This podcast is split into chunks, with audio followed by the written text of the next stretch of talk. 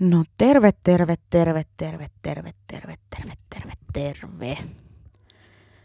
Täällä on Varjosen Petu. Kuuntelet parempi Petrata podcastia. Äh, olisiko tämä nyt kahdeksas jakso. Ja tota, tämä on ehkä tietyllä, tietyllä tavalla painavin jakso, mitä olen tehnyt tähän mennessä. Tämä tulee sisältää hyvin paljon termistöä. Ja tota, pyrin kyllä, yritän kyllä selittää ne termit samalla kun mennään tässä, mutta jos huomaat, että, että nyt ihan ymmärrä, mitä joku tarkoittaa, niin ihan kuule reippaasti vaan pauseja ja Google esille, niin silleen minäkin yritän aina pysyä mukana näissä kaiken maailman termiviidakossa. Mm, tämän päivän jakso on jotain, mitä mä oon kirjoittanut aika lailla siitä asti, kun mä aloitin tekemään tätä podcastia, mutta en ole kokenut, että aika on ollut oikea tälle. Mutta nyt kun uutisvirrassa törmää koko ajan tähän ihme wokeen ja uusiin termeihin, jossa on tosi vaikea enää pysyä mukana itsekin, niin halusin tehdä tämän, koska on tosi vaikea seurata keskustelua – ja osallistua siihen, jos ei ymmärrä, mistä ihmiset puhuu. Moni ei uskalla osallistua, koska ei ymmärrä. Jos ei ymmärrä, ja sun pitäisi kouluttaa itseäsi. Educate yourself. Jos et ymmärrä, sä oot poliittisesti epäkorrekti. Jos sä et ymmärrä, se johtuu siitä, että sä oot niin etuoikeutetussa asemassa, että sun ei tarvitse edes miettiä tällaisia asioita. Ja sehän itsessään on jo todiste siitä, kuinka sä hyväksi käytät tätä sun etuoikeutettua asemaasi yhteiskunnassa. Etkä puhu niiden puolesta, jotka ei ole yhtä onnellisessa asemassa. No, mitä on woke?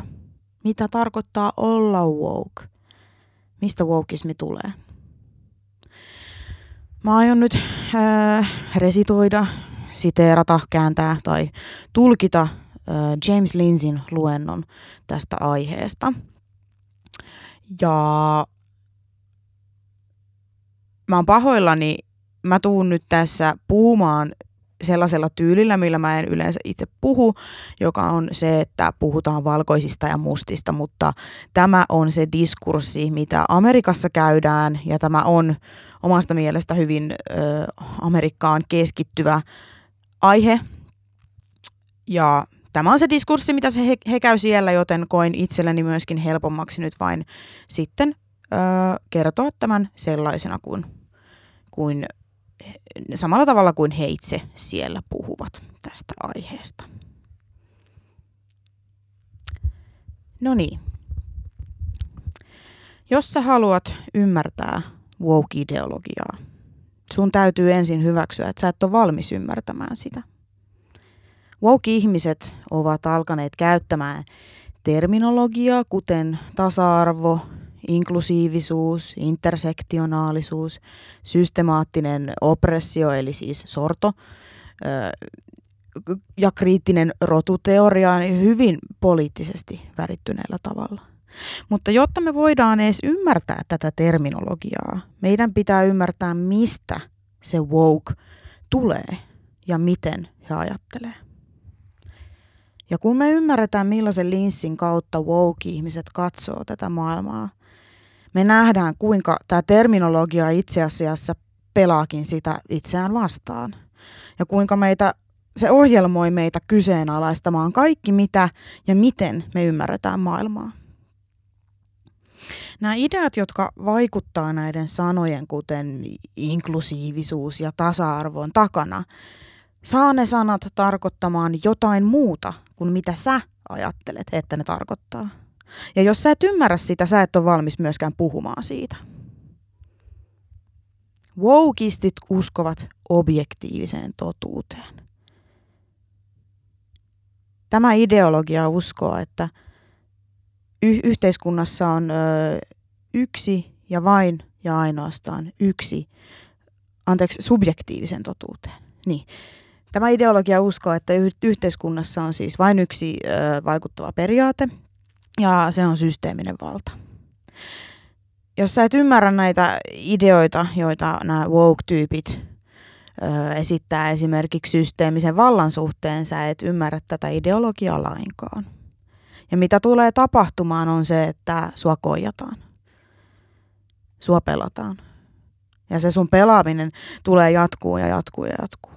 Ja sä tuut sanoa asioita, kuten että ei, ei, ei, ei ne nyt tota voi tarkoittaa. Että kyllä, kyllä näiden asioiden pitää tarkoittaa vähän jotakin kohtuullisempaa. Ja osa sitä sun koijausta tulee olemaan se, että, että ne luottaa siihen, että sä et osaa tulkita tai kääntää tätä heidän ideologiaa oikein. Ihmiset, jotka uskoo sit siihen objektiiviseen totuuteen ja reiluuteen ja todellisuuden tajuun, ymmärtää, että kaikki maailmassa ja sen toiminnoissa ei supistu ainoastaan yhteen asiaan, joka on se systeeminen valta. No, jotta me voidaan ymmärtää näitä asioita, meidän pitää lähteä vähän ajassa taaksepäin. Ja aloitetaan Karl Marxista. Marxilla oli paljon maailmaa muuttavia ideoita, joista yksi oli se, että meidän ei pitäisi tutkia yhteiskuntaa, jotta me ymmärrettäisiin sitä. Meidän pitää tutkia sitä, jotta me voidaan muuttaa sitä. Toinen idea, joka hänellä oli, on, tunnetaan myös konfliktiteoriana.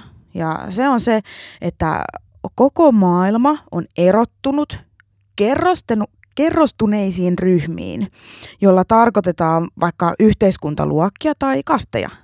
Ja nämä kerrostuneet ryhmät on aina nollasumma pelissä resursseista. Nollasumma peli on siis ö, peli, missä jos joku ö, saa jotain, niin se on aina automaattisesti pois toiselta. Eli Nämä kerrostuneet ryhmät on nollasumma pelissä resursseista, mahdollisuuksista ja vallasta yhteiskunnassa. Yhteistyötä ei ole olemassa, eikä ole mahdollista, että ö, vuorovesi nostaa kaikki veneet, joka on ö, JF Kennedynkin käyttämä sananlasku positiivisen summan pelistä. Ei ole yhtenäistä ja molemminpuolista yhteistyötä, joka on erikoista, jos ajatellaan kommunistisen utopian tavoitteita. Mutta Marx otti tämän konfliktiteorian ja hän sovelsi sitä talouteen. Hän uskoi, että jos työväki voisi yhdistyä ja kaapata taloudellisen tuotannon, he voisivat kääntää tämän yhteiskunnan laivan kohti kommunistista utopiaa. Ja nämä yksityiskohdat voidaan täyttää sitten siellä Gulakin toisella puolella. No se ei toiminut. Pienenä muistutuksena.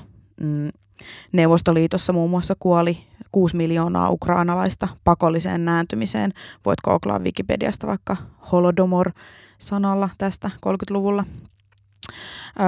30-luvulla kaikki sato, mitä maanviljelijät sai kasvatettua, ja se ei tosiaan ollut paljon, mitä he sai kasvatettua, niin se otettiin heiltä pois ja kärrättiin kaupunkeihin. Joten kaikki maanviljelijät siis nääntyi kuoliaaksi. Et sanotaan vaikka, että sä olit 30-luvulla Neuvostoliitossa äiti, ää, ja kaikki sun kasvattama vilja oli viety kaupunkeihin.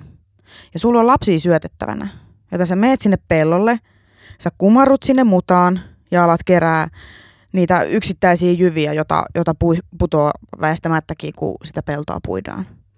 Sä teet sen, jotta sä saisit sun lapsille ruokaa.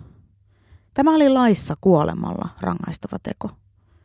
Sun olisi siinä tilanteessa pitänyt ojentaa ne ylimääräiset jyvät valtiolle, jotta nekin saatas vietyä kaupunkiin. Kirjailija ja historioitsi historioitsija Alexander Solzhenitsin, Solzhenitsin sanoi, että tällaiset tapahtumat ja kaikki muu kamaluus, mitä tapahtui Neuvostoliitossa, ei ollut seurausta siitä, että marksistinen järjestelmä olisi mennyt pieleen, vaan hänen mukaan tämä oli väistämätön seuraus siitä, miten marksistinen järjestelmä toimii. Ja omasta mielestäni hän sai sen aika oikein ja varmaan siksi voitti Nobelin palkinnonkin. No, eli se ei toiminut. Ei ollut totta. ihmiset huomasivat sen. Myös ihmiset, jotka on hyvin relevantteja tälle tarinalle, huomasivat sen. Joten siinä 1910-luvun lopulla, 20-luvun alussa, joukko ihmisiä Frankfurtissa Saksassa muodosti The School of Critical Theory, kriittisen teorian koulukunnan. Ja sitä kutsuttiin sosiaalisen tutkimuksen instituutioksi ja he halusivat siellä tutkia sitten, miksi Marx oli väärässä. Ja he huomasivat, että hei, itse asiassa tässä ei ollutkaan kyse vain taloudellisista asioista, vaan sehän on paljon monimutkaisempaa, koska kulttuurilla on väliä. Joten ne asiat, jotka nousee sieltä kulttuurista, niillä on väliä. Usko, perhe, yhteiskunnan instituutiot, niillä on väliä. Ja nämä on ne asiat, jotka pitää oikeasti kukistaa. Nämä on ne, missä ö, tietoisuus pitää korottaa näyttääkseen sen, että yhteiskunnassa on olemassa entiteettejä, jotka luo olosuhteet, systeemiset tai rakenteelliset olosuhteet, joiden alla muita ihmisiä voi alistaa. Joten näille alistetuille pitää kertoa, että hei, teillehän vaan syötetään kulttuuria näiden eliittien toimesta ja te vaan hyväksytte sen ja te vaan sisäistätte sen oman sortonne. Joten nyt meillä on siirtyminen. Jotkut kutsuu tätä kulttuurilliseksi marksismiksi. Se on aika kärkäs termi ja se on tosi monimutkainen aihe. Ja on tosi monia asioita, jotka sopii tähän nimitykseen. Tämä nimitys on liitetty salaliittoteoriaan, joka on antisemitistinen, joten kulttuurisesta, kulttuurillisesta marksismista on tosi vaikea puhua putoamatta siihen ansaan. Joten on parempi, että sanotaan, että he sovels konfliktiteoriaa kulttuuriin joka on siis sama asia käytännössä. He käytti sitä konfliktiteoriaa useampiin kulttuurillisiin elementteihin, ää, instituutioihin ja erilaisia ajattelijoita alkoi nousemaan. Mm, muun muassa Theodor Adorno nousi. Hän katsoi mediaa ja propagandaa ja – hän katsoi, miten niitä käytetään tässä eliittikulttuurin syöttämisessä kansalaisille ja näin kansalaiset saadaan hyväksymään heidän surkeat elämänsä. Nähtiin popkulttuurin nousu toisen maailmansodan jälkeen ja uu, he oli hyvin kriittisiä tästä. 1937 oli Max Horkheimerin eh, kirjoittama kirja, joka erotteli sitten ajatuksen kahteen eri teoriaan, perinteiseen ja kriittiseen teoriaan. Joten tämä on kriittisen teorian virallinen syntymä. Se ei alkanut silloin 1918 tai siinä 1920, kun se Frankfurtin koulu alkoi, vaan aika lailla sitten sinne vuoteen 37 mennessä oli, oli alleviivattu, että kriittiset teoriat tulisi maailmaan, jotta voimme ö, muuttaa sitä, jotta voimme mu- ymmärtää maailmaa muuttaaksemme sitä. Joten tästä tullaan takaisin siihen Marksin toiseen suureen ideaan. He halusivat käyttää sitä. Et nyt meillä on tässä marksilainen konfliktiteorian analyysi, jota käytetään reittinä, polkuna sinne kulttuuriin. Koska meillähän on tämä korkeakulttuuri ja se eliitti sanelemassa meille poloisille kansalaisille, mikä on hyvää elämässä ja, ja kuinka ihmisten pitäisi pyrkiä elämään ja miten ihmi, mitä ihmisten pitäisi toivoa ja, ja miltä sosiaalinen liikkuvuus näyttäisi. Eli se, että ihmiset pystyy kiivetä sosioekonomisesta sosioekonomista portaikkoa pitkin ylemmäs tai, tai alemmas. Ja pitäisi vakuuttaa köyhät ja, ja sorretut ihmiset siitä, että heillä on kaikki hyvin, vaikka itse asiassa heillä onkin asiat huonosti. Vaikka heitä pitää elämistään. Että heitä niin kuin lietsotaan siihen. Kriittisestä teoriasta tuli työkalu tehdä tämä.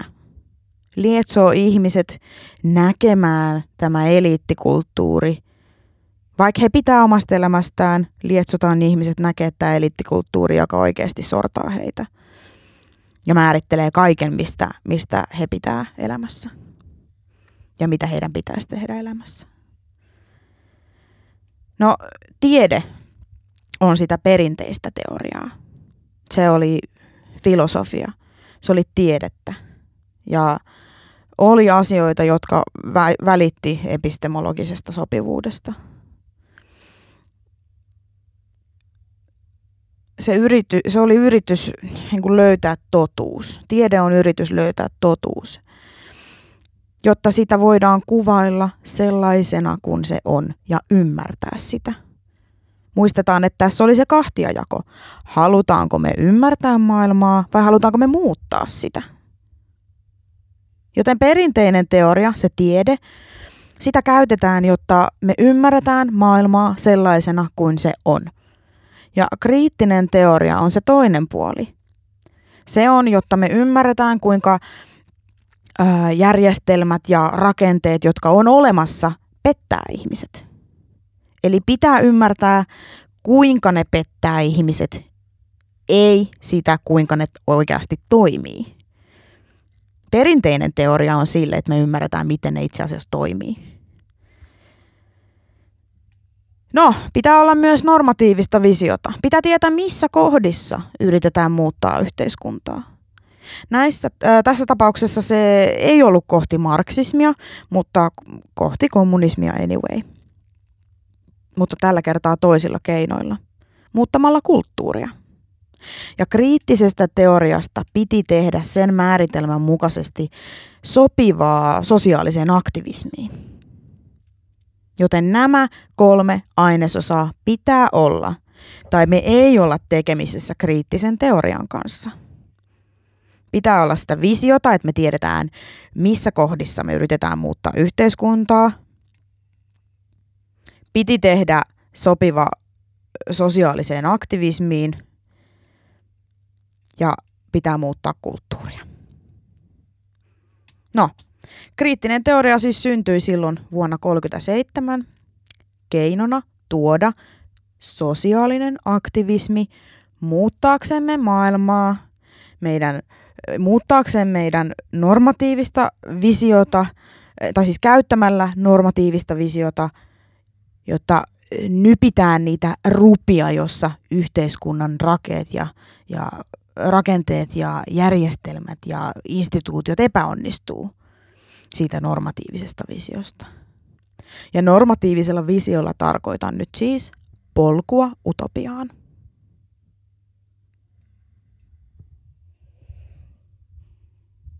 Nämä ideat on hyvin vaarallisia. Mutta käytettynä yhteistyössä öö, perinteisen teorian kanssa se silti putoaa hyvin laajan määritelmän eli modernismin alle. Perinteinen teoria on silti olemassa ja alkuperäiset kriittiset teoreetikot, äh, ihan sama mitkä heidän virheet oli heidän ajatuksissa ja virheet heidän tavoitteissa, niin he oli silti sidottu objektiiviseen totuuteen eli siihen tieteeseen. He silti ajatteli, että, että perinteistä teoriaa ja kriittistä teoriaa pitää käyttää yhteistyössä, jotta me voimme ymmärtää yhteiskuntaa ja edistää sitä.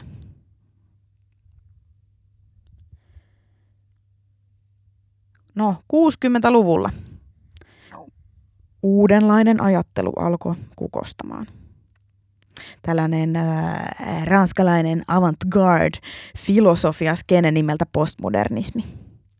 Ja postmodernismi on määritelmältään leikkisää. Sen pääasia, mitä ne haluaa tehdä, ne haluaa leikkiä. Ne haluaa leikkiä ideoilla. Ne haluaa ottaa ideoita ja purkaa ne osiin, dekonstruktioida – Postmodernistit otti paljon vaikutteita ranskalaisesta koulukunnasta, joka on suurimmalta osin osoitettu vääräksi strukturalismi. Siinä uskotaan, että se miten ihmiset käyttää kieltä yhteiskunnassa on paljon tekemistä struktuurien kanssa, jotka kehittyy yhteiskunnassa. Se miten me puhutaan, miten me uskotaan, se miten me ollaan vuorovaikutuksessa toistemme kanssa, kielen kanssa, se miten me kommunikoidaan.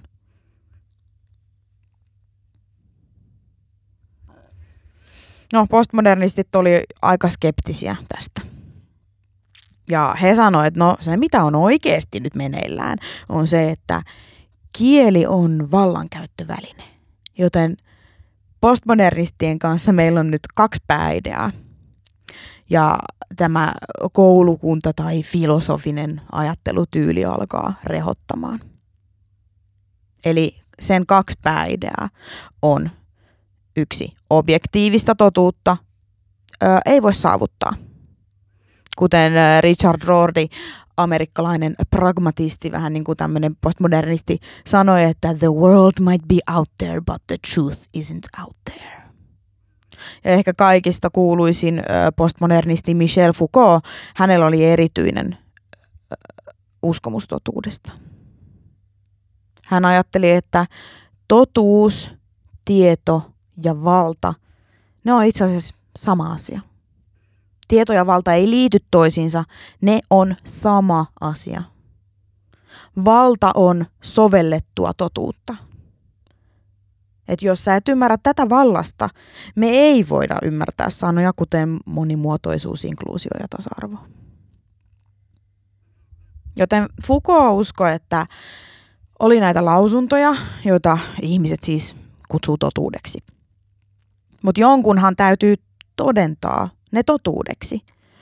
Oli se sitten tiedeyhteisö tai filosofi tai poliitikko tai journalisti, niin jollain on se etuoikeus sanoa, että nämä asiat on totta ja nämä itse asiassa on epätosia. Ja varsinkin Foucaultlle nämä jotkut toiset toiset asiat on aivan sekopäisiä, ne pitäisi itse asiassa sivuttaa kokonaan. Hänellä oli tosi pessimistinen näkemys tieteestä. Ja sen seurauksena hän näki tieteen prosessina, jonka tarkoitus on soveltaa valtaa näiden väitettyjen totuuksien kautta.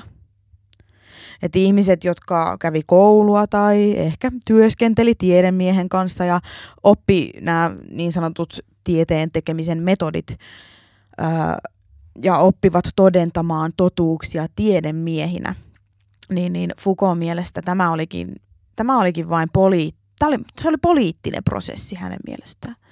Että se prosessi, että susta tulee tiedemies, niin se on, se on poliittisen pelin pelaamista. Sosiaalisissa piireissä, joissa tiedemiehiä pidetään tärkeinä. Joten se alla oleva uskomus oli, että meillä on väitteitä maailmasta, joita me kutsutaan totuudeksi, ja ne saattaa olla totta. Tai tarua, mutta siitä murehtiminen, öö, murehtiminen menee kokonaan sen pointin ohi. Se pointti oli, että on poliittinen prosessi, joka saa meidät uskomaan ne totuudeksi. Joten Foucault asetti hyvin korkean muurin todellisuuden ja meidän väittämän totuuden väliin. No, totuus on nyt toisella puolella aivan mahdotonta episteemistä muuria. Totuudesta tulee kulttuurin tuote. Joten ensimmäinen oikea postmodernistin sääntö on se, että totuus ja tieto ovat kulttuurin konstruktioita. Ne on sosiaalisen järjestelmän tuote ja valta on sen järjestelmän sisällä. Joten nyt totuus on valtaa. Kaikki on valtaa. Me ei voida enää katsoa maailmaa, jotta me voitaisiin selvittää, että onko joku totta vai ei, koska valta määritti sen metodin, jonka perusteella me sanotaan, että joo, tämä on totta ja tämä ei ole totta. Ja se on ihan täysin sekopäistä. Sehän on vain voimankäyttöä, ei mitään muuta. Foucault kyllä pehmitty sitten vähän siinä elämänsä lopussa ja piti, piti sarjan luentoja biovoimasta sun muusta ja hän oli kyllä edelleen sitä mieltä, että tiede on sama asia kuin valta, mutta oli paljon hyväksyvämpi sitä ajatusta kohtaan kuin esimerkiksi toisia paljon tyrannimaisempia vallankäyttötapoja kohtaan. Mutta tärkeintä on kuitenkin se, että nyt oli tapahtunut se, että hän oli päästänyt maailmaan valloilleen kasan ideoita, missä valta ei toimi enää, niin kuin kriittiset teoreetikot ja marksistit, marksistit ennen häntä uskoi, vaan niin kuin marksistit uskoivat, että valta, valta oli se taakka meidän harteilla, joka painaa meitä alaspäin. Vaan nyt Foucaultin ansiosta me uskottiin, että, uskotaan, että hei, valta toimii meidän kaikkien läpi verkkona. Ja se, miten se toimii, on diskurssin kautta. Se, miten asioista puhutaan. Ei välttämättä edes mitä sanoja käytetään, mutta siis kyllä myös, myös ne sanat, mitä me käytetään, mutta ne tavat, miten me koetaan, että on hyväksyttävää puhua asioista. Eli lääketieteellinen diskurssi, esim. miten lääkärit puhuu. Se, miten he puhuu vaikka tietyistä asioista on lääketieteellistä diskurssia ja he kirjoittaa asioista tietyllä tavalla ja se on lääkäri, lääketieteellistä diskurssia ja näin edespäin, etc. Joten ne tavat, miten on hyväksyttävää puhua tietyistä asioista, on vallan keskittymiä. Ja ne yhteiskunnassa dominoivat diskurssit välittää sitä valtaa – ja se toimii meidän kaikkien läpi. Kaikki on osallisia. Joten nyt meillä on tämmöinen idea, että yhteiskunta on järjestetty salaliittoteorialle, jossa jokainen on tietämättään salaliittolainen. Ja jos sä et ymmärrä, että tämä on se, miten he ajattelee, jos sä et ymmärrä, että tämä on se, mitä systeeminen valta tarkoittaa, Sä et voi ymmärtää tätä muutosta rasismista systeemiseen rasismiin, jota me kohtaamme nyt tänä päivänä. Okei, eli siis kaikki osallistuu tähän koko ajan meidän ajattelutavoilla, meidän puhetavalla, se miten, miten me ollaan vuorovaikutuksessa toistemme kanssa ja, ja mit, mitä, mi, mitä vuorovaikutuksia me pidetään laillisena ja laittomana. Foucault yksi ajatusten ydin oli se, että meidän pitää expand the potentialities of being, laajentaa olemisen potentiaalia. Minä suomensin sen. Että tota, jos on aidosti, jos on aidosti tukahdutettu, jär, tukahdutettu järjestelmä, niin kyllä me todellakin itse asiassa halutaan laajentaa olemisen potentiaalia että jos meillä on epäoikeudenmukainen kirkko, me halutaan todellakin avata se. Et kun meillä on oppressoiva kirkko, joka sanoo, että ei mitään tiedettä tehdä, että nyt hyväksytään, hyväksytään nämä tota, kirkon, kirkon säännöt, nämä dogmit ja öö, Galileo laitetaan kotiarestiin ja no Ginardo Bruno, se sytytetään tuleen, koska hän ehdotti, että aurinko ja tähdet taivaalla onkin itse asiassa samankaltaisia asioita. Hän kieltäytyi katumuksesta, joten me sytytettiin hänet tuleen. Niin tota, siinä vaiheessa, kun tällainen, tällainen kirkko on, kirkko on tota, vallassa, niin joo, kyllä me halutaan. me halutaan kyllä siinä vaiheessa laajentaa niitä meidän olemisen potentiaalia. Edes pikkasen, eikö niin? Mutta kuitenkin silloin, silläkin on rajansa. Ja se raja, sitä kutsutaan totu, todellisuudeksi. Todellisuudella on hyvin tärkeä määritelmä. Ja se on, se on se asia, mihin sä törmäät, kun sun uskomukset on vääriä. Okei, eli jos sä laajennat sun olemisen potentiaalia todellisuuden rajojen ulkopuolelle, oli ne sitten fysiikan lait tai oli ne sitten ihmisen vuorovaikutuksen realiteetit ja ne periaatteet, jotka johtavat todelliseen ihmisen kukoistukseen, niin sä alat todennäköisesti törmäämään ongelmiin. Ja tämä on se, mitä Foucault päästi valloilleen maailmaan.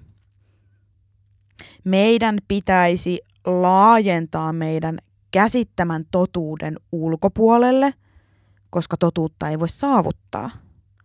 Ja se oli se postmoderni uskomus. Kukaan ei voi todistaa totuutta. Kukaan ei ole objektiivinen. Me ollaan kaikki puolueellisia. Ja ne puolueellisuudet määrittyy sen kulttuurin kautta, mihin me itse kukin nyt satutaan kuulumaan. Kaikki on kulttuurin tuotosta.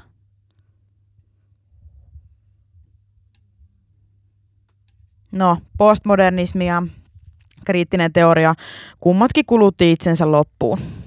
Ne nousi 60-luvulla, ne nousi 70-luvulla ja 80-luvulla ne alkoi sitten laskemaan. Postmodernismi on vähän hassua, se on vähän hankala ostaa, normaali ihmisen ostaa, koska loppujen lopuksi me kaikki tiedetään, että todellisuus on tuolla ja, ja se on se asia, mihin sä törmäät, kun sun uskomukset on vääriä. Me ei laajenneta meidän olemisen potentiaalia niin kauas. Dekonstruktiolla on omat rajansa. Ainakin hedelmällisen aktivismin suhteen. Kriittisestä teoriasta alkoi tulla vähän ärsyttävää. Että toisen maailmansodan jälkeisellä ajalla niin Herbert Marcuse kirjoitti uh, One, Dimensional, One Dimensional Manin uh, vuonna 1964 ja, ja siinä hän selitti, että, että tota, he tarvitsevat koalition, tämmöisen liiton, joka on rakennettu liberaalista älymystöstä ja rodullisista vähemmistöistä ja ö, yhteiskunnan hylkiöistä. Ja hän oli se, jonka piti puskea tätä kriittistä teoriaa eteenpäin.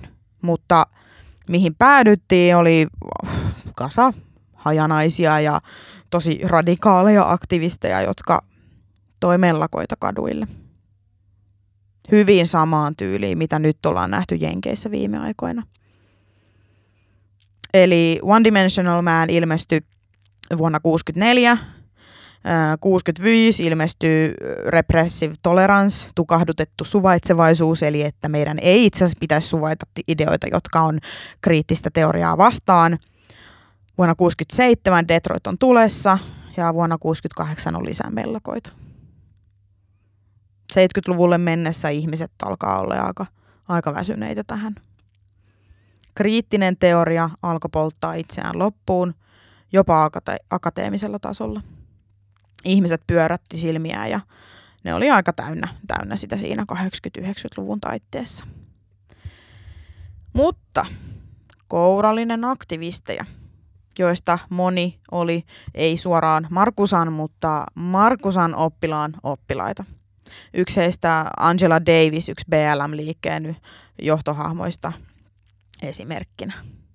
Monet näistä ihmisistä tajus, että he saa hedelmällisellä tavalla uudistettua kriittisen teorian tätä kriittisen teorian aktivismia ottamalla mukaan postmodernia teoriaa.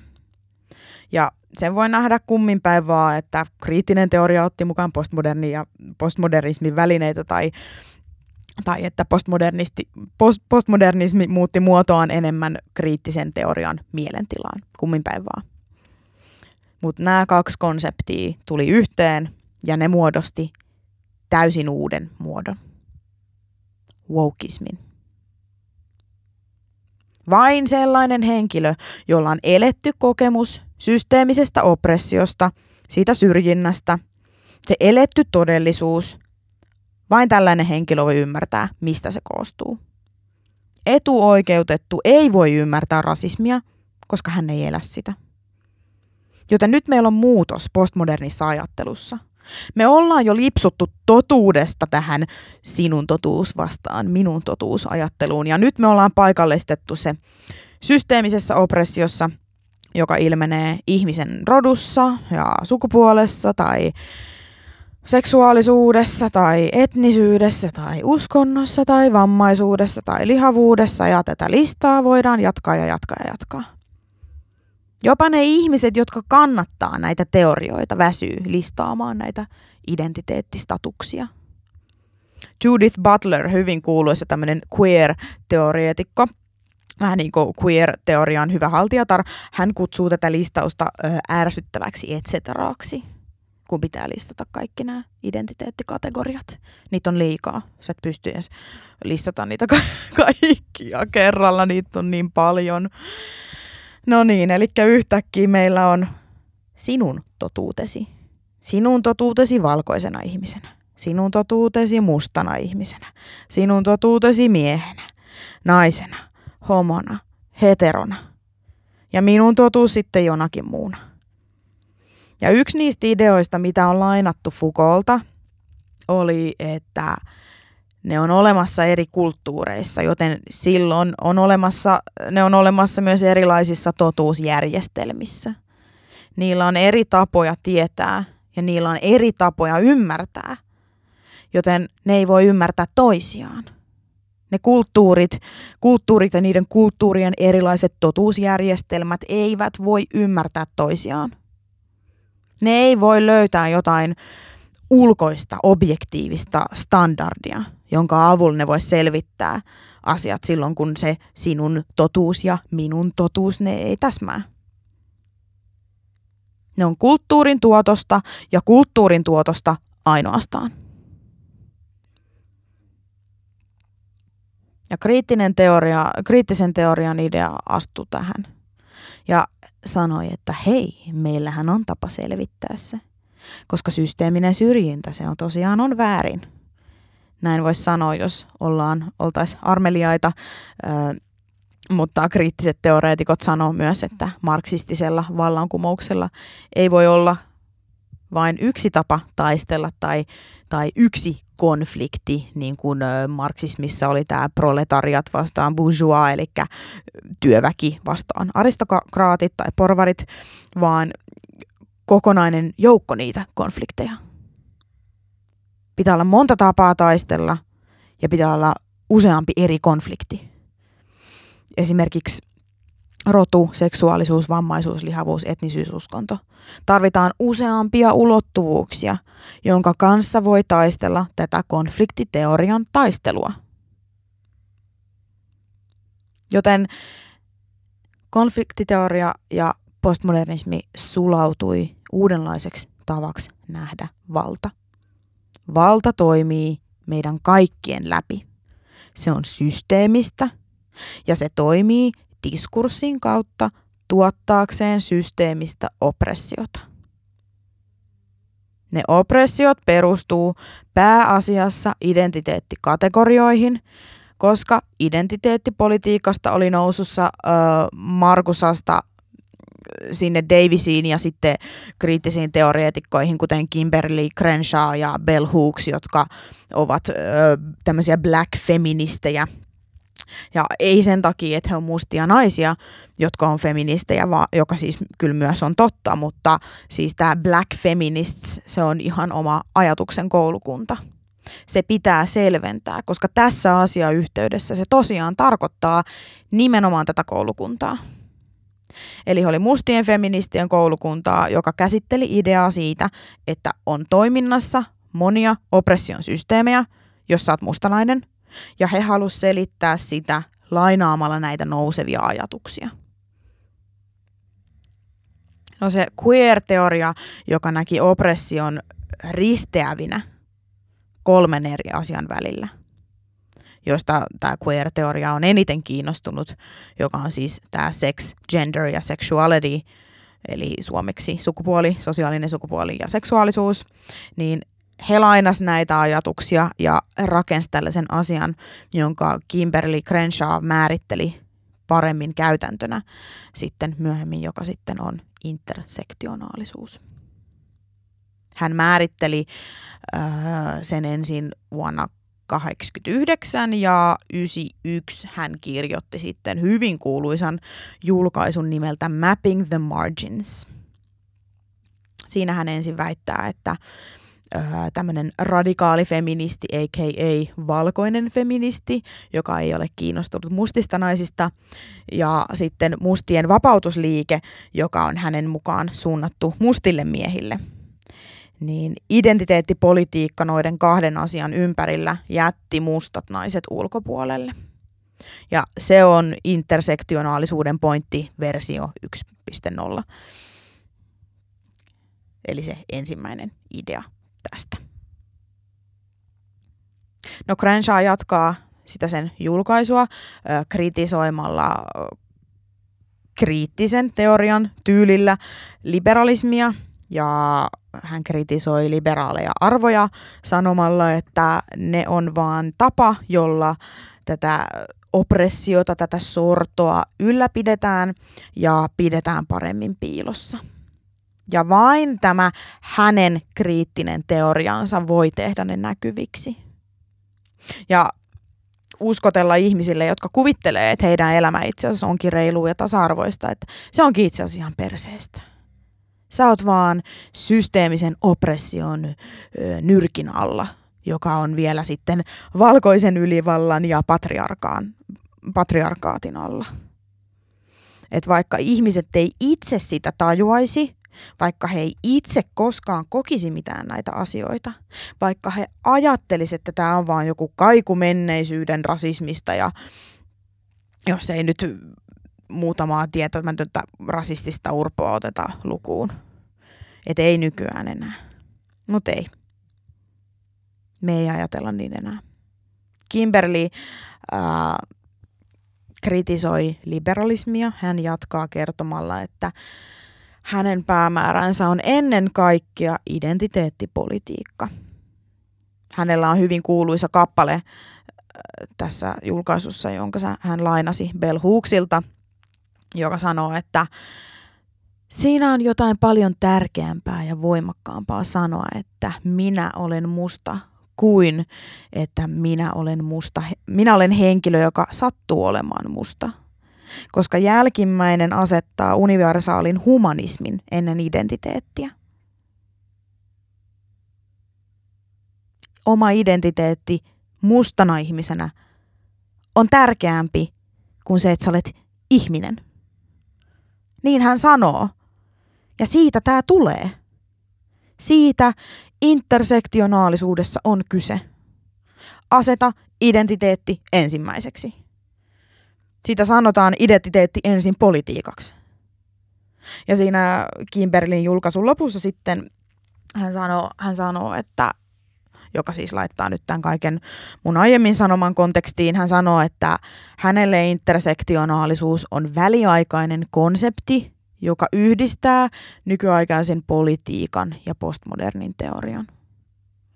Nykyaikainen politiikka on siis se radikaali feminismi, radikaali liberalismi, josta hän puhui positiivisesti läpi sen julkaisun, samalla kritisoiden liberaaleja lähestymistapoja, kuten afroamerikkalaisten kansalaisoikeusliikettä, tätä civil rights movementia, joka ei, hänen mielestään se ei saanut työtä tehtyä.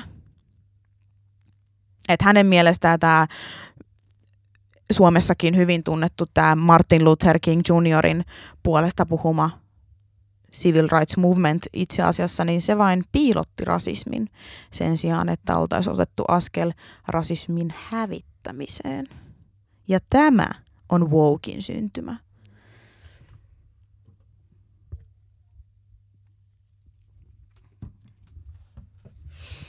Sitä sanoa ei, ei vielä käytetty silloin 90-luvulla. Se oli, se oli vaan semmoinen slangisana, joka vähän niin kuin ilmestyi siellä ja tuolla ennen kuin about 2008 2012 suunnilleen siinä.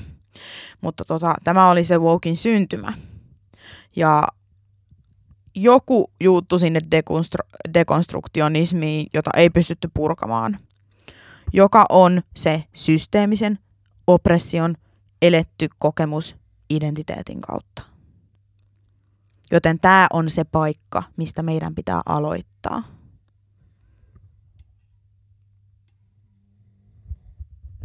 Jos me halutaan ymmärtää sanoja kuten monimuotoisuus ja inklusiivisuus ja tasa-arvo ja rasismi ja kaikki. Kaikki. Sun pitää ymmärtää, että tällainen kuva vallasta on se, mistä he ammentaa maailmansa. Sä et voi vedota faktoihin, Sä et voi vedota järkeen. Sä et voi vedota siihen, mikä on sun mielestä järki-ihmisen standardi.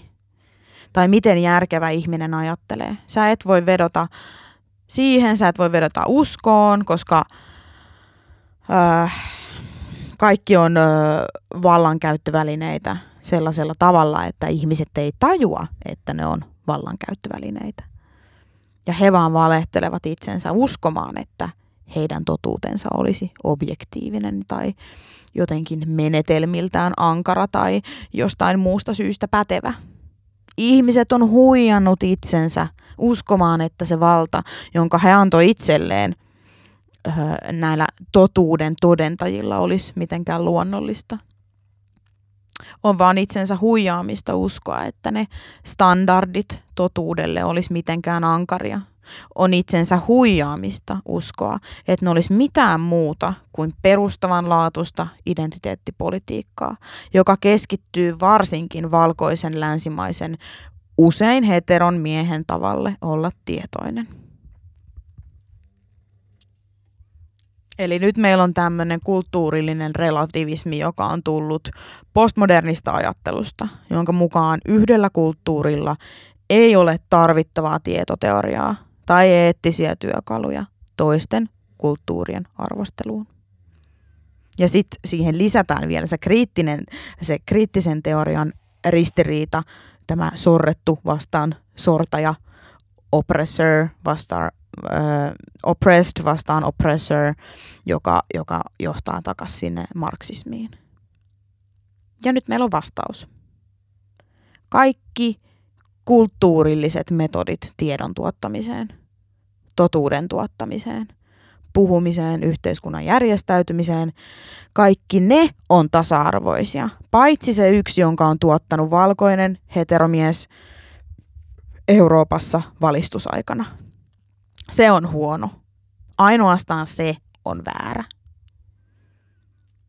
Joten tämä on nyt se maailma, missä me eletään nyt tämä näkökulma vallasta, joka toimii aina, ja se on kaikkialla, ja se on väistämätöntä. Jos joku toimii rasistisesti, ainoa syy sille rasistiselle toiminnalle on se, että me eletään yhteiskunnassa, joka, joka on luonut systeemin, joka antaa rasismin tapahtua ei olisi mahdollista olla rasisti tai käyttäytyä rasistisesti tai ajatella rasistisesti tai sanoa rasistista sanaa, jos me elettäis yhteiskunnassa, jossa se ei ole luvallista. Ja tämä on totalitarismia.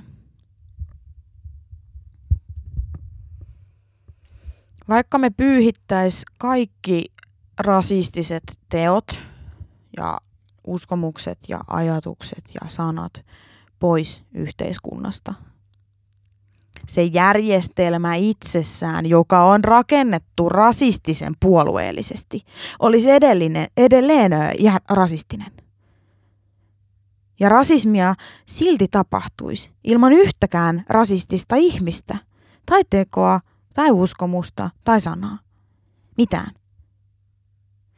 Tämä on se heidän näkemys järjestelmä itsessään on rasistinen, koska se on perustettu rasistisissa olosuhteissa ihmisten toimesta, jotka ei tienneet olevansa rasisteja. Ja he uskottelivat itselleen, että he ovat objektiivisia. Ja se objektiivisuus on jotain, mitä kuuluisan kirjailijan Robin DiAngelon mielestä meidän ei pitäisi pitää mahdollisena, saatika toive, toivottavana. Sen sijaan meillä pitäisi olla subjektiivisuutta. Eletyn todellisuuden subjektiivinen totuus järjestelmällisestä, systeemisestä sorrosta on ainoa ja korkein totuus. Ja se kantaa mukanaan pakollista eettistä tavoitetta tehdä siitä näkyvää ja sen jälkeen repiä se kappaleiksi. No mä annan esimerkin, miten, miten analysoidaan tilannetta kriittisen teorian näkökannan kautta. Kuvitellaan tilanne, jossa sä pyörität putiikkia. On sitä pientä, pientä kauppaa tai putiikkia, jossa sä myyt jotain ja, ja sä joudut he, työskentelemään jokaisen asiakkaan kanssa henkilökohtaisesti pienen hetken ajan. Sä työskentelet sattumalta yksin sinä päivänä tiskillä. Kello soi, kun ovi avautuu ja kaksi ihmistä kävelee sisään. Sä et saa sellaista käsitystä, että he tulis yhdessä, vaan sattumalta vaan asteli sisään samalla hetkellä. Toinen heistä on musta ja toinen on valkoinen. Sä oot ainoa työntekijä, joten sun täytyy tehdä päätös, ketä sä autat ensin. Kriittisen rotuteorian mukaan nämä vallan järjestelmät, jotka on väistämättömästi kaikkialla, ne on aina, ne on pysyviä. Ne painaa jokaista sosiaalista kanssakäymistä, jokaista ilmiötä. Ne on läsnä kaikessa. Se on se perustavanlaatuinen oletus kriittisessä rotuteoriassa. Joten se kysymys, kuten ystävämme Robin DiAngelo sen laittoi, ei itse asiassa ole tapahtuiko rasismia vain miten rasismi ilmeni siinä tilanteessa. Ja toi on suora lainaus. Hän on sanonut sen monta kertaa, sekä kirjoitettuna että puhuttuna. Se kysymys ei ole tapahtuiko rasismia, vaan miten rasismi ilmeni siinä tilanteessa koska rasismi on oletusarvo. Joten nyt sulla on valinta tehtävänä. Haluatko mennä ensin palvelemaan sitä mustaa henkilöä? Haa, rasisti. Haa, sä oot rasisti. Tiedätkö miksi? Aa, sä et luota mustiin ihmisiin. Sä et uskalla jättää häntä muutamaksi minuutiksi yksin sinne liikkeeseen, samalla kun sä palvelisit sitä toista asiakasta. Sä ajattelet, että varmaan se musta tyyppi varastaa jotain. Tai ehkä sä halusit eka palvella sitä valkoista ihmistä, mutta sä et halunnut näyttää siltä, joten sä aloit esittää. Sun piti esittää, että sä oot antirasistinen. Sun päätös oli täynnä rasismia. Se kysymys ei ollut, tapahtuiko rasismia tilanteessa, vaan miten se ilmeni siinä tilanteessa. Ja tässähän se oli niin, että sä et vaan luota mustiin ihmisiin. Sä palvelit häntä ensin, että pääsisit hänestä mahdollisimman nopeasti eroon. Saatana rasisti. No, haluatko valita valkoisen ihmisen nyt teka? Ah, by the way, sekin on ihan vitu rasistista. Rasismi on aina läsnä. Ei ole kyse tapahtuuko rasismia, vaan miten se tapahtuu. Ja se on selkeästi, koska sä näit sen valkoisen ihmisen ylemmän luokan ihmisenä. Ja sä näet mustat alemman luokan ihmisinä, jonka kuuluu odottaa.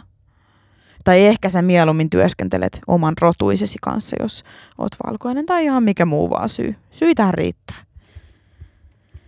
Mutta tämä on se tapa, miten nämä wokit kriittisen teorian analyytikot, anteeksi teoreetikot analysoi maailmaa. Miksi? No, koska? Ensinnäkin. Idea systeemisestä vallasta on jatkuvasti läsnä kaikissa asioissa. Verkon lailla, meissä kaikissa. Kaksi, kriittisen teoreetikon homma on tehdä sitä näkyvää ja kiihdyttää sosiaaliseen aktivismiin sen ympärillä, kuten sen sun liikkeen polttamiseen, kun joku on kirjoittanut sosiaaliseen mediaan, että – saat ihan rasisti. Ja kolme, totuudelle ei ole väliä. Ei ole mitään totuutta. Objektiivisella totuudella ei ole väliä. Vaikka me kysyttäisiin sulta, että no miksi sä nyt valitsit niin kuin sä valitsit, niin sillä ei ole mitään väliä. Vaikka me pystyttäisiin jollain testillä todistamaan, että sä itse asiassa et ajatellut asiaa sen kummemmin ja se oli vaan joku alitajuntainen preferenssi, miksi sä nyt valitsit niin kuin valitsit, niin ei, totuudella ei ole väliä. Vaikutus on tärkein, ei aikomus. Ja se vaikutus oli rasistinen, koska joku pystyi kirjoittamaan rasismin siihen tarinaan. Ja se riittää. Tätä on woke-ideologia. Kaikki täytyy analysoida vallan kautta tällä tavalla. Kaikki pitää supistaa hyvin yksinkertaiseen ja, ja karrikoituun ymmärrykseen systeemisestä vallasta, joka ajattelee, että kaikki, joka tapahtuu tahallisesti, sisältää rasismia, piste. Ja kaikki tapahtumat, jotka aiheuttaa epätoivotun lopputuloksen, vaikka me ei löydetä todisteita rasismista, sen täytyy olla rasismin aiheuttamaa. Se on vain piilotettu jonnekin. Me ei tiedetä, miksi kävi näin. Aa, pakko olla rasismia. Se on systeemistä rasismia. Se on, miten sun täytyy analysoida maailmaa. Ja mä oon nyt keskittynyt rasismiin tässä, mutta tämä sama pätee sukupuoleen, seksuaalisuuteen, vammaisuuteen, lihavuuteen, se ärsyttävä, etc. Intersektionaalisesti. Eli tällaisena ja tällaisena mun täytyy sitä ja tätä ja tota. Mustana miehenä mun täytyy ottaa huomioon, että mä olen musta ja sen takia mulla on jonkinlainen ymmärrys systeemisestä oppressiosta, mutta sitten taas miehenä mun täytyy mukautua näihin, öö, näihin mun naiskollegoihin ja mun etuoikeutettu asema miehenä suhteutettuna heihin – mutta jos mä oonkin lihava mies, mä en ole niin etuoikeutetussa asemassa kuin normaalipainoinen. Mutta jos mä olen lihava heteromies, lihavat mustat homomiehet ovat taas sorretummassa asemassa kuin minä, etc. Ja näitä kategorioita löytyy loputtomasti.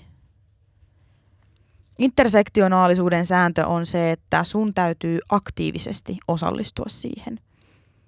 Niin sun pitää ajatella maailmasta. Jos sä sisäistät tämän, sitten me voidaan puhua monimuotoisuudesta. Sitten me voidaan puhua tasa-arvosta ja inklusiivisuudesta. Ennen sitä sä et ymmärrä sitä. Kun mä sanon, että monimuotoisuus ei tarkoita sitä, mitä me luullaan. Että se tarkoittaa, että hei, tuodaan tänne ihmisiä, joilla on erilaiset perspektiivit. Niin – he ajattelee, että ainoat perspektiivit, joilla on mitään väliä, on ne, jotka juurtuu identiteettiin. Mutta sekään ei riitä. Meillä on etnisiä vähemmistöjä, meillä on naisia, meillä on ihan sama mitä, mitä tässä huoneessa. Ja mä vakuutan sulle, sä olet väärällä tavalla monimuotoisuutta. Koska sulle ei ole aitoa monimuotoisuutta aitoa monimuotoisuutta on se, joka on samassa linjassa ja samaa mieltä ja jolla on sama hienostunut ymmärrys siitä toiminnassa olevasta identiteetin kriittisestä teoriasta.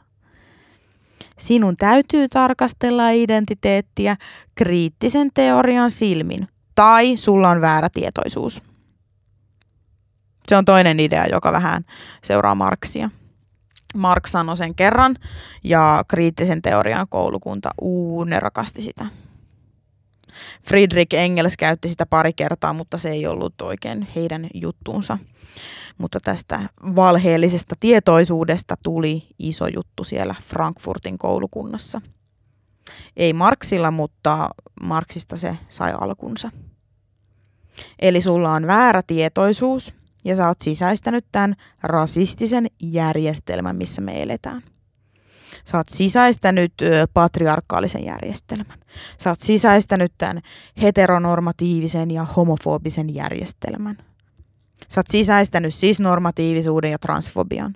Sä oot sisäistänyt lukemattoman määrän näitä sanoja, joten jos sä oot eri mieltä kriittisestä teoriasta ja miten se tarkastelee identiteettiä meidän yhteiskunnassa, saat väärän kaltaista monimuotoisuutta. Joten monimuotoisuus vaikka yrityksessä tarkoittaa sitä, että palkataan kriittisiä teoreetikoita. Sitä tarkoittaa monimuotoisuus työpaikalla. Sitä se tarkoittaa. Ja jos sä et ymmärrä, että he tarkastelee kaikkea vallan kautta, sä ajattelet, että mä oon hullu. Mutta sitä he tarkoittaa. Monimuotoisuus tarkoittaa yhtenäisyyttä kriittisen teorian ajatuksessa, mutta vaan eri värisillä naamoilla. He tarvii jonkun, jolla on antaa aito eletty kokemus mustana olemisesta. Aito eletty kokemus mustana naisena olemisesta. Aito eletty kokemus latinona olemisesta. Aito eletty kokemus homolatinona olemisesta. He tarvii aidon eletyn kokemuksen, jossa aito tarkoittaa, että sä olet samaa mieltä kriittisen teorian kanssa. Sitä se tarkoittaa. Ja jos sä et usko mua ennen kun sä tajuat, että niin, sä et voi uskoa, sä et voi uskoa tätä ennen kuin sä tajut, että he ajattelee kaiken systeemisen vallan kautta. Ja me voitaisiin kyllä mennä syvemmälle siihen, miksi monimuotoisuudella on paljon arvoa. Sulla on kokemusta tästä asiasta, koska sä tulit maalta. No mä tulin kaupungista, joten meillä on oikeasti erilaiset perspektiivit ja niillä on merkitystä. Ja me voidaan ymmärtää, että sillä on väliä joskus. Se, että sä kuulut tietyn, tiettyyn identiteettiryhmään tietyssä kontekstissa. Mutta ne kontekstit on muuttuvia ja ne on monimutkaisia ja ne muuttuu ajan mukana. Se ei ole miten kriittinen teoria näkee sen. Kriittinen teoria on hyvin suoraviivainen ja se on tosi kiveen kirjoitettu – jos sä et ole samaa mieltä, sä olet vääränlaista monimuotoisuutta. No, inklusiivisuus. Kuulostaa hyvältä. Otetaan kaikki mukaan. Annetaan kaikkien osallistua. Me ei haluta, että kellään on epämukava olo. Me ei haluta, että kukaan lähtee pois. Me ei haluta, että, että kukaan toi, ö, tuntee itsensä ei, ei toivotuksi. Sitähän on inklusiivisuus. Ei suljeta ketään pois. Mutta miltä se näyttää linssin läpi, joka ymmärtää maailman ainoastaan systeemisen vallan kautta? Liitettynä siihen kriittiseen teoriaan, jossa totuudellahan ei ole väliä. No, kaikki mitä voidaan tulkita loukkaavana tai epämiellyttävänä yhdellekään vähemmistöryhmän jäsenelle ei ole inklusiivinen. Sen täytyy olla musertavaa. Joten inkluusio on puhekoodeja rajoitettua sananvapautta. Se ei tarkoita etnistä sensitiivisyyttä tai sukupuolisensitiivisyyttä tai mitään muuta sensitiivisyyttä. Se tarkoittaa hyvin äärimmäistä muotoa, jossa kuka vaan voi linkittää sanotun tai tehdyn asian järjestelmään, joka ylläpitää valtarakenteita niin sulle voidaan kertoa, mitä sä sanoit tai teit, niin oli todella sopimatonta ja sun aikomuksilla ei ole väliä. Kontekstilla ei ole väliä. Joten se tarkoittaa hyvin rajoitettua sananvapautta. Se on totalitäärinen ympäristö, jossa näkökulmat, joita pidetään oikeina, on ainoja hyväksyttyjä sellaisia. Paitsi jos kysyt kysymyksiä oppiaksesi lisää. Educate yourself. Näin sanoo yksi heidän teoreetikkonsa Barbara Appelbaum hänen 2010 kirjassaan Being White, Being Good. Hän sanoo, että ainoa oikea tapa olla eri mieltä on kysyä kysymyksiä ymmärtääksesi paremmin. Toinen esimerkki siitä, mikä voi saada jonkun tuntemaan itsensä epämukavaksi on äh, okay, kriittinen teoreetikko, joka sanoo, että me eletään valkoisen ylivallan hegemoniassa, öö, niin, niin tota, sanoo, että valkoisuuden läsnäolo on kaikkialla ja se on jatkuva rasite. Öö, amerikkalaiset sanoo sitä POC, öö, person of color, Mä en tiedä, miten ton niinku suomentaisi järkevästi ton person of color, värillinen, kuulostaa niin ällöltä, jotenkin inhottavalta sanoa, mutta mutta mä nyt sanon sitten sen kuitenkin, eli valkoisuuden läsnäolo on kaikkialla ja se on jatkuva rasite värillisille ihmisille, joten täytyy kokea elämä värillisenä ihmisenä heitä sortavassa valkoisen ylivallan johtamassa yhteiskunnassa. Joten meidän pitää luoda omat tilat mustille, jossa se valkoisuus ei ole läsnä. Me kutsutaan sitä ää, segregaatioksi, rotuerotteluksi. He kutsuu sitä desegregaatioksi. Anti-rotuerotteluksi. Se on sen vastakohta kuulemma. Desegregaatio ja segregaatio on sama asia. Tai segregaatio on desegregaatiota, miten sen nyt vaan haluaa nähdä. Mut se, että me erotellaan ihmisiä rodun perusteella esimerkiksi on, se on segregaatiota. Ihan kuule vaikka voissa paistaisi. No, meillä nyt pitää olla sitten näitä segregoituja tiloja, jotta ihmiset vois paeta tätä jatkuvaa valkoisen miehen katsetta. Meidän pitää antaa heille safe space, eli paikkoja, missä yksi identiteettiryhmä tai useampi identiteettiryhmä voi olla turvassa, eikä heidän tarvitse sitten kestää tätä sortoa, joka, joka on se, että joutuu olla ihmisten kanssa, joiden pelkkä läsnäolo vahvistaa hegemonisen vallan kokemusta. Eli se näiden ö, kriittisten teoreetikoiden pointti on yliherkistää ihmiset kielelle, jotta kun mä kuulen jonkun sanovan jotain ja mietin, että hmm, afroamerikkalainen ei varmaan pitäisi tosta. Ja sen jälkeen se ihminen on ulkona. Se ihminen ei saa enää puhua. Hänet pitää hiljentää. Eikä silläkään ole mitään väliä, vaikka, vaikka yksikään ihminen ei olisi loukkaantunut siitä. Hyvänä esimerkkinä Jenkeissä sana master bedroom, joka tarkoittaa siis niin kuin talon suurinta makuuhuonetta, jossa yleensä sitten vanhemmat tai talonhaltija nukkuu, niin ö, ei voi olla enää master bedroomia. Kiinteistöjen välitysfirmat ei enää käytä sitä sanaa nettisivuilla tai listauksissa. Why you might ask? No, koska joku päätti, että tämä termi master – Master Bedroom, joka siis keksittiin Sears tavarataloketjun katalogissa tuolla 20-luvulla, niin sehän varmasti viittaa orjuuteen. No ei se viitannut, mutta, mutta se sana tekee minut epämukavaksi, joten meidän pitää päästä siitä eroon. Meidän pitää poistaa sanoja, vaikka sille ei olisi mitään tekemistä todellisuuden kanssa. Meidän pitää poistaa sanoja, joita joku voisi pitää loukkaavina, edes teoriassa. Kunhan paikalla on kriittinen teoreetikko, joka voi järkeillä, että rasismi, jonka siis täytyy aina olla läsnä jossakin, voidaan löytää. Meidän pitää tehdä niin, että me voidaan pitää tämä tila inklusiivisena. Näitä mielivaltaisia liikkuvia sääntöjä on paljon ja ne luo järjestelmän, jossa jokainen pelkää puhua, koska koskaan ei tiedä, mikä se väärä asia oli. Ja se saa heidät vaikeuksiin ja, tai potkut tai pilkan kohteeksi somessa.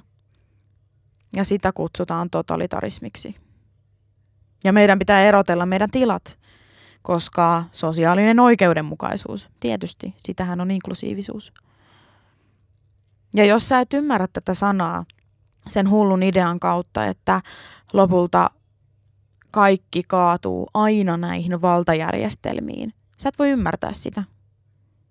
Kun sä kuulet sen sanan, sä käännät sen sun päässä joksku paljon kohtuullisemmaksi asiaksi. Sä kuulet monimuotoisuus ja ajattelet, hmm, hei, itse asiassa on aika hyvä, että meillä on paljon näitä erilaisia ihmisiä. On hyvä, että on erilaisia perspektiivejä. Joten monimuotoisuus ja inklusiivisuus vahvistaa totalitaarista ajatusjärjestelmää, jossa meidän pitää palkata osapuolet mikromanageroimaan joka asiaa meidän puolesta. Se on maailma, jossa sä et voi luottaa siihen, että aikuiset ihmiset vois puhua identiteetteihin liittyvistä asioista tai edes olla toisten identiteettiryhmien välittömässä läheisyydessä – et voi luottaa siihen. Aikuiset ihmiset. No sitä oli monimuotoisuus ja inklusiivisuus. Nyt me voidaan siirtyä tasa-arvoon ja huomiona tähän väliin meikäläiseltä. Nimittäin suomen kielessä tasa-arvolle on yksi sana. Se on tasa-arvo. Mutta englannissa sille on kaksi sanaa. Toinen on equality, joka on mahdollisuuksien tasa-arvo, ja equity, joka on lopputulosten tasa-arvo. Eli yhteiskunnallisessa kontekstissa siis equality, tasa-arvo tarkoittaa sitä, että jokaisella on samanlaiset chanssit, mahdollisuuksien tasa-arvo, ja equity tarkoittaa lopputulosten tasa-arvoa, eli tämmöistä sosiaalista tasa-arvoa, ja se, on järjest- se tarkoittaa siis sitä, että järjestelmää täytyy peukaloida niin, että lopputulos on haluttu määritelmä tasa-arvosta, ja mm, Niin, nyt puhutaan siis tästä englanninkielisestä equidistä, eli sosiaalisesta tasa-arvosta. Sosiaalinen tasa-arvo ei ole niin suuri valhe kuin nämä kaksi aiempaa. Se kertoo jo itsessään, mitä se on.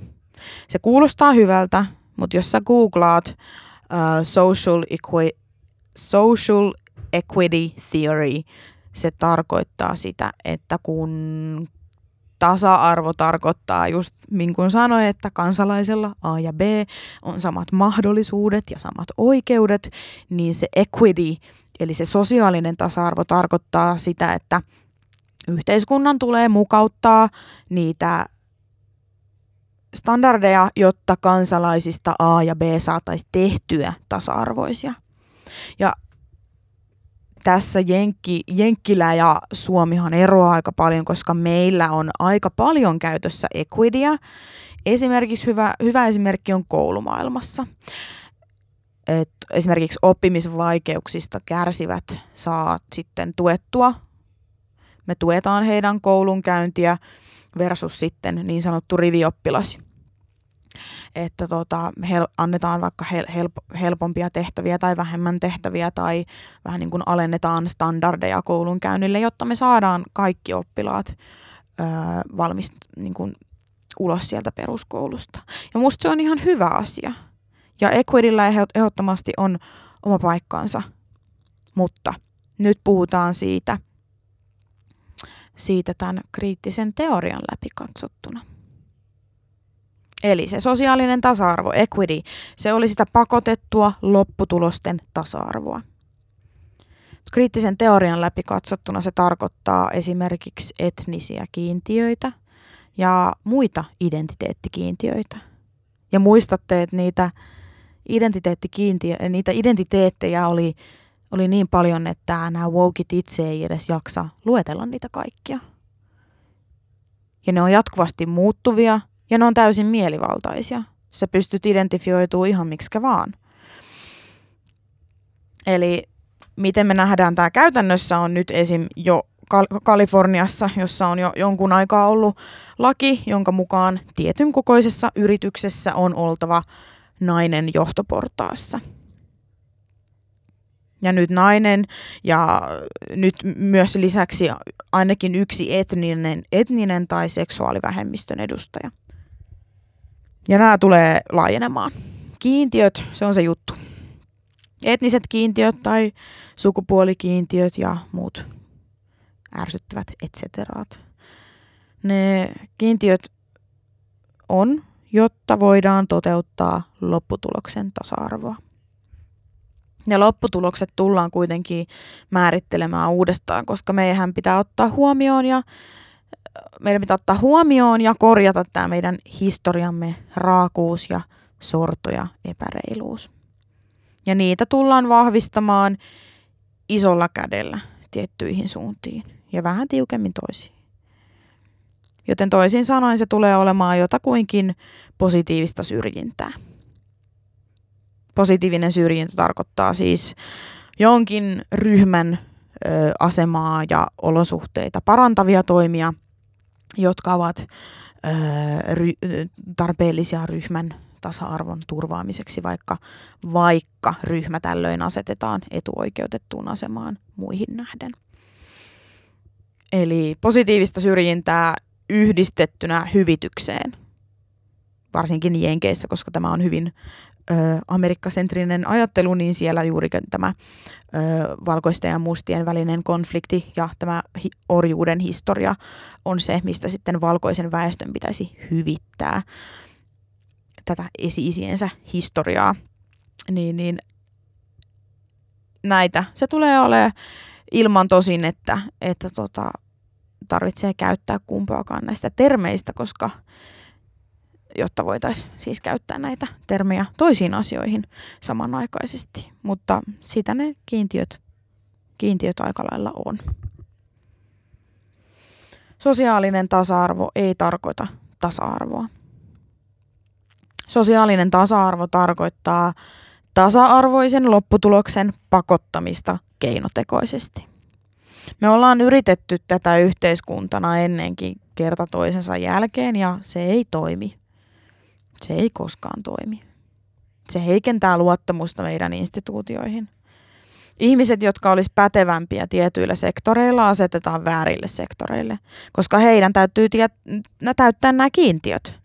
Et sen sijaan, että me autettaisiin ihmisiä menestymään heidän parhaimpien kykyjen rajoissa, niin heidätkin pitääkin asetella eri paikkoihin kuin palapelin palaset. Ja joskus se toimii ja joskus se ei, ei, ei sovi. Ja sillä aikaa, kun laitetaan kaikki sopimaan tähän ennakkoluuloiseen näkemykseen. Joten sä kuuntelet tätä silleen ja edelleen luultavasti aika ystävällisen tapaan, että eihän se nyt niin, eihän se nyt ehkä niin hyvä idea ole, mutta ei silloin väliä tämän systeemisen rasismin takia. By the way, systeeminen rasismi tarkoittaa epätasa-arvoa, etnistä epätasa-arvoa on olemassa. Ja jos on etnistä epätasa-arvoa, on pakko olla myös systeemistä rasismia. Ne on identtiset konseptiltaan. Ne on kolikon kääntöpuolet. Joten sä ehkä ajattelet, että hei, se on ihan okei, mutta jos me katsotaan tätä sen systeemisen ymmärryksen kautta, jossa jokainen asia on peruste rasismille, vaikka se olisi tilastollinen he- heilahdus, vaikka kaikkien ö, työpaikan hakijoiden joukosta ei löyty, ei löyty sitä kiintiöön vaadittavaa henkilöä, vaikka sä olisit jo palkannut jokaisen edes minimaalisesti pätevän henkilön täyttää ne eri rastit ruutuun, mitä ikinä ne onkaan. Se on silti rasismia. Koska ei ole kyse siitä, tapahtuuko rasismia vain miten rasismi tapahtui, miten rasismi ilmeni tilanteessa. Ja tätä näkee paljon eri organisaatioissa. Lopputulosten tasa-arvo ei ole tasa-arvoa.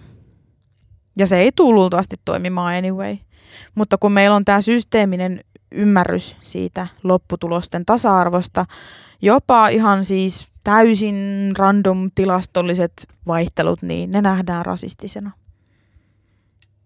Sä saat tietyn määrän hakijoita työpaikkaan ja vaikka se olisi täysin satunnainen otanta, joka ei täytä niitä kiintiöitä, sille ei ole väliä. Joten sun täytyy ymmärtää, että equidin sosiaalisen tasa-arvon pointti on keinotekoisesti kumittaa systeeminen epätasa-arvo ja systeeminen rasismi. Se on se työkalu, jolla saadaan purettua nämä systeemisen vallan vaikutukset. Uskotaan, että jos me saadaan ne hajotettua, niin sitten kaikki olisi hyvin. Monimuotoisuus ja inklusiivisuus on työkalut, joilla uskotaan vähän niin kuin taikasauvaa heilauttamalla, kuten siellä marksismissa myös uskottiin, että jos kaapataan se taloudellinen tuotanto, niin tässä sitten kaapataan byrokraattinen tuotanto ja kulttuurillinen tuotanto. Jos me vaan saatais kaikki uskomaan tähän monimuotoisuuteen ja inkluusioon, niin sit sosiaalinen tasa-arvo luultavasti seuraisi perässä. Ja jos ei, niin säädetään vähän niitä, niitä tota, tilastoja erilaisilla kiintiöillä ja muilla, että kaikki tulee olemaan ihan hyvin. Tämän takia me nähtiin Kaliforniassa äh, lakiesitys 16, joka tosin ei mennyt läpi, jonka tarkoitus oli poistaa diskriminoiva puhe osavaltion perustuslaista. Ja se on täysin linjassa sosiaalisen tasa-arvon kanssa. Se on se tarkoitus. Me syrjitään, jotta saadaan sosiaalista tasa-arvoa tätä toinen bestseller-kirjailija Ibra Max Kendi, joka kaupustelee tätä hommaa nyt siis kymmenillä tuhansilla dollareilla, niin hän sanoi jatkuvasti, että jos se, ettei syrjitä, aiheuttaa sosiaalista epätasa-arvoa, se on rasistista. Jos syrjintä aiheuttaa, luo sosiaalista tasa-arvoa, se on antirasistista. Joten me tarvitaan syrjintää. No, nyt sulla on idea, miten yksi, miten analysoida näitä asioita, ja kaksi, miten nämä sanat monimuotoisuus, inkluusio ja tasa-arvo tarkoittaa wokille. Ja se tavoite on saada sut ymmärtämään, että sä voit alkaa tekemään tätä analyysiä myös itse, jotta sua ei koijata. Sanat ei tarkoita, mitä sä luulet, että ne tarkoittaa. Sun pitää kysyä, miten joku, joka obsessoi siitä sy- systeemisestä vallasta jatkuvasti, miten se tarkoittaa tätä sanaa. Sun pitää tehdä se, tai sä missaat sen joka kerta. Mä haluan kyllä kuitenkin sanoa, että kaikki, öö,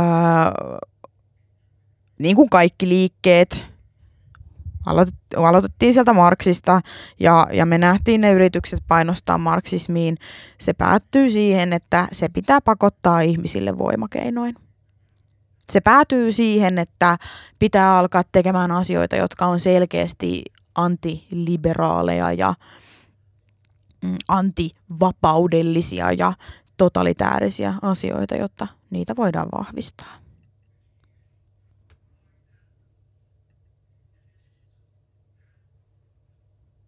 Me aletaan nähdä hyvinkin avoimesti tähän kiihdyttämistä. Sun pitää pakottaa ihmiset etnisesti eri tiloihin, Sun pitää pakottaa monimuotoisuuskiintiöitä, sun pitää pakottaa sosiaalista tasa-arvoa, sun pitää pakottaa ihmiset uskomaan ja käyttäytymään ja tekemään asiat ideologian mukaisesti. Tai sä känsellaat ne. Valkoisuus on omaisuutta, joten me voidaan polttaa kohde. By the way, valkoisuus on omaisuutta on suora lainaus kriittisestä rotuteoriasta – Joten me voidaan kaapata se. Me voidaan kaapata se omaisuus itsellemme. Jenkeissä perustuslain neljäs lisäys, joka siis rajoittaa laittomia etsintöjä ja, ja kaappauksia, varastamista, niin nyt jokaisen ö, yritysmaailmassa esimerkiksi jokaisen kokouksen alussa heidän pitää tunnustaa, että he elää varastetulla maalla. Heidän maa on varastettua. Sun kiinteistö on varastetulla maalla. Sun toimisto on varastetulla maalla. Sun koti on varastetulla maalla. Ja ei ole tämän neljännen lisäyksen rikkomista takavarikoida ja kaapata sitä varastettua omaisuutta. Tämä ideologia kumoaa sen sopimuksen. Se muuttaa sanojen merkitystä tässä systeemisen vallan pakkomielteen mukaisesti ja se pelaa meitä kerta toisensa jälkeen. Ja se on muuttumassa väkivaltaiseksi, kun nähdään, että se ei toimi. Michael O'Fallon puhui aiemmin tässä samassa konferenssissa, missä äh, James Lindsay piti tätä, tätä luentoa. Hän puhuu siitä, kuinka voit saavuttaa asioita ja kuinka miehet seiso sen takana, mihin he uskoi. Ja he palo sen takia. Niin, niin tässä on twiitti, jonka on kirjoittanut nainen, joka on yliopiston henkilökuntaa ja omaa siis jonkin asteista byrokraattista tai niin kuin tämmöistä viranomaisen valtaa ö, tiettyyn pisteeseen asti. Ja hän kirjoitti näin. Opettajat, mitä te poltatte? Teidän valkosentriset opintosuunnitelmat – sen Amy Cooperin naapurissasi. Jos et siis tiedä kuka on Amy Cooper, hän oli tuolla New Yorkin Central Parkissa koiransa kanssa ja sitten hän syytti tämmöistä mustaa ihosta lintubongaajaa jostakin ja uhkas soittaa kytät ja siitä tuli hirveä rasismikohu. Eli Amy Cooperista naapurissasi. Sun antimustan käytöslinjauksesi. Sun koulusi rasistiset linjaukset. Sun rasistisen rehtorisi poliisien rahoittamisen kouluissa vastaan sitten oppilaiden ohjaus. Mitä sä poltat? Kaksi noista asioista ihmisistä, äh, kaksi noista asioista, joita hän tuossa listasi, oli ihmisiä. että mitä te poltatte. Ja tämä, joka kirjoitti tämän twiitin, niin hän ei ole mikään random hämäräheikki sekopää Twitterissä. Mike kertoi myös tarinan siitä, kuinka 2 plus 2 on yhtä kuin 5, missä siis, koska objektiivista totuutta ei ole ollenkaan, objektiivinen totuus ei ole mahdollista eikä haluttavaa, siihen pisteeseen asti, että he kieltää, että 2 plus 2 on 4. Ja he alkaa tappelee siitä. Mike mainitsi useamman ihmisen, joka siteerasi tätä. And get this, Harvard T.H. Chan School of Public Health kannatti tätä ideaa, että 2 plus 2 se kyllä voi olla 5. Ja ihmiset, jotka sanoo, että se on neljä, ne on väärässä. Harvard T.H. Chan School kannatti tätä ideaa. Ja he jako artikkelin, jossa, jo, jo, sä voit käydä katsomassa sen artikkelin. Se kirjoitettiin Popular Mechanics-lehteen. Että juu, 2 plus 2 on 5. Vuosi sitten äh, James Lindsay piti puheen Lontoossa, jossa hän kertoi, että wokin pointti on panna täytäntöön sosiaalinen ja kulttuurillinen vallankumous. Toisin kuin Marx, joka halusi kaapata sen taloudellisen tuotannon, tavoite on nyt kaapata kulttuurillinen tuotanto ja kääntää yhteiskunta ympäri. Ja he on tehnyt tämän todella hyvin. Woke on kaapannut jo tosi monia instituutioita. Akateemisen alan, koulutusalan, tör- tunkeutuu tosi törkeästi uskontoon, mediaan. Heillä on tosi tiukasti kädet öö, politiikan ratissa. Nähdään osavaltioita, kuten Kaliforniaan. Nähdään, ettei poliisi saa tehdä mitään esim. mellakoille Seatlessa ja Portlandissa vuonna 2020. Siellä oli tosi pahat mellakat. Kanadassa sukupuolen ilmaisu on lisätty osaksi ihmisoikeuksia, eli tämmöinen misgendering, eli se, että sä viittaat johonkin väärällä sukupuolella, niin se voidaan tulkita ihmisoikeusrikokseksi. Virassa olevia yliopistojen professoreja hyllytetään eriävien mielipiteiden tai pelkästään uusien linjauksien kyseenalaistamisen takia. Esimerkiksi Evergreen College on äärimmäisen hyvä esimerkki. Tästä aion varmaan puhua lisää myös. Ontarion yliopistossa, by the way, tänään, tämä hetki kun mä puhun nyt, marraskuun 21. päivä. He otti ko- ö, koulussaan siellä Ontarion yliopistossa, he otti käyttöön ö, painotetun äänestyksen joka tarkoittaa sitä, että ei-valkoisilla ihmisillä on suurempi äänioikeus kuin valkoisilla. Vähemmistöjen äänet ja valtaväestön äänet lasketaan erikseen, segrego- ne on segregoitu. Ja niiden painoarvo on sama. Eli jos 15 ihmistä, jotka eivät identifioidu rodulliseksi vähemmistöksi, eli siis 15 valkoista ihmistä ja viisi on etnisiä vähemmistöjä, kuten vaikka musta tai alkuperäiskansaa, niin näiden 15 ihmisen ja viiden ihmisen ryhmien äänet lasketaan 50-50 prosenteilla.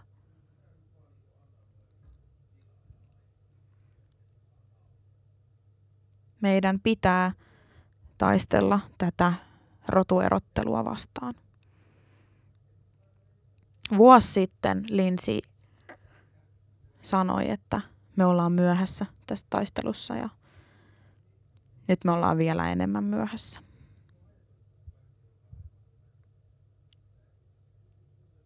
Ja siinä oli se, mitä on, mitä on woke. Ää,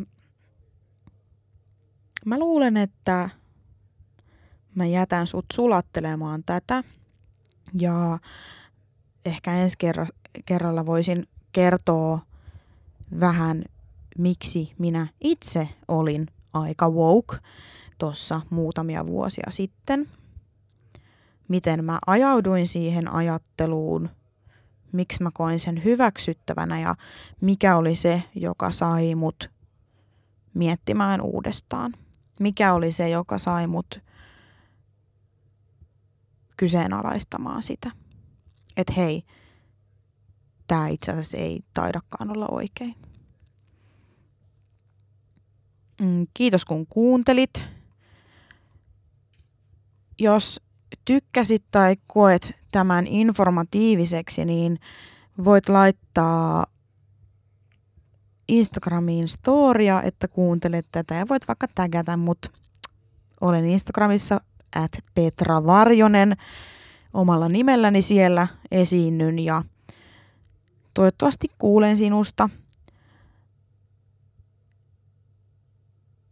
Pysytään hereillä stay woke, mutta pysytään hereillä, että ei ajauduta tämmöiseen totalitaariseen ajatteluun tai tämmöisille, tämmöiselle mielivaltaiselle dogmaattiselle säännöille ja, ja pelille, jonka, jonka sääntöjä me ei ymmärretä oikein itsekään siinä on se, missä meidän kaikkeen olisi parempi petrata. Kiitti kun kuuntelit ja sitten taas ensi kertaan. Elikkä bye!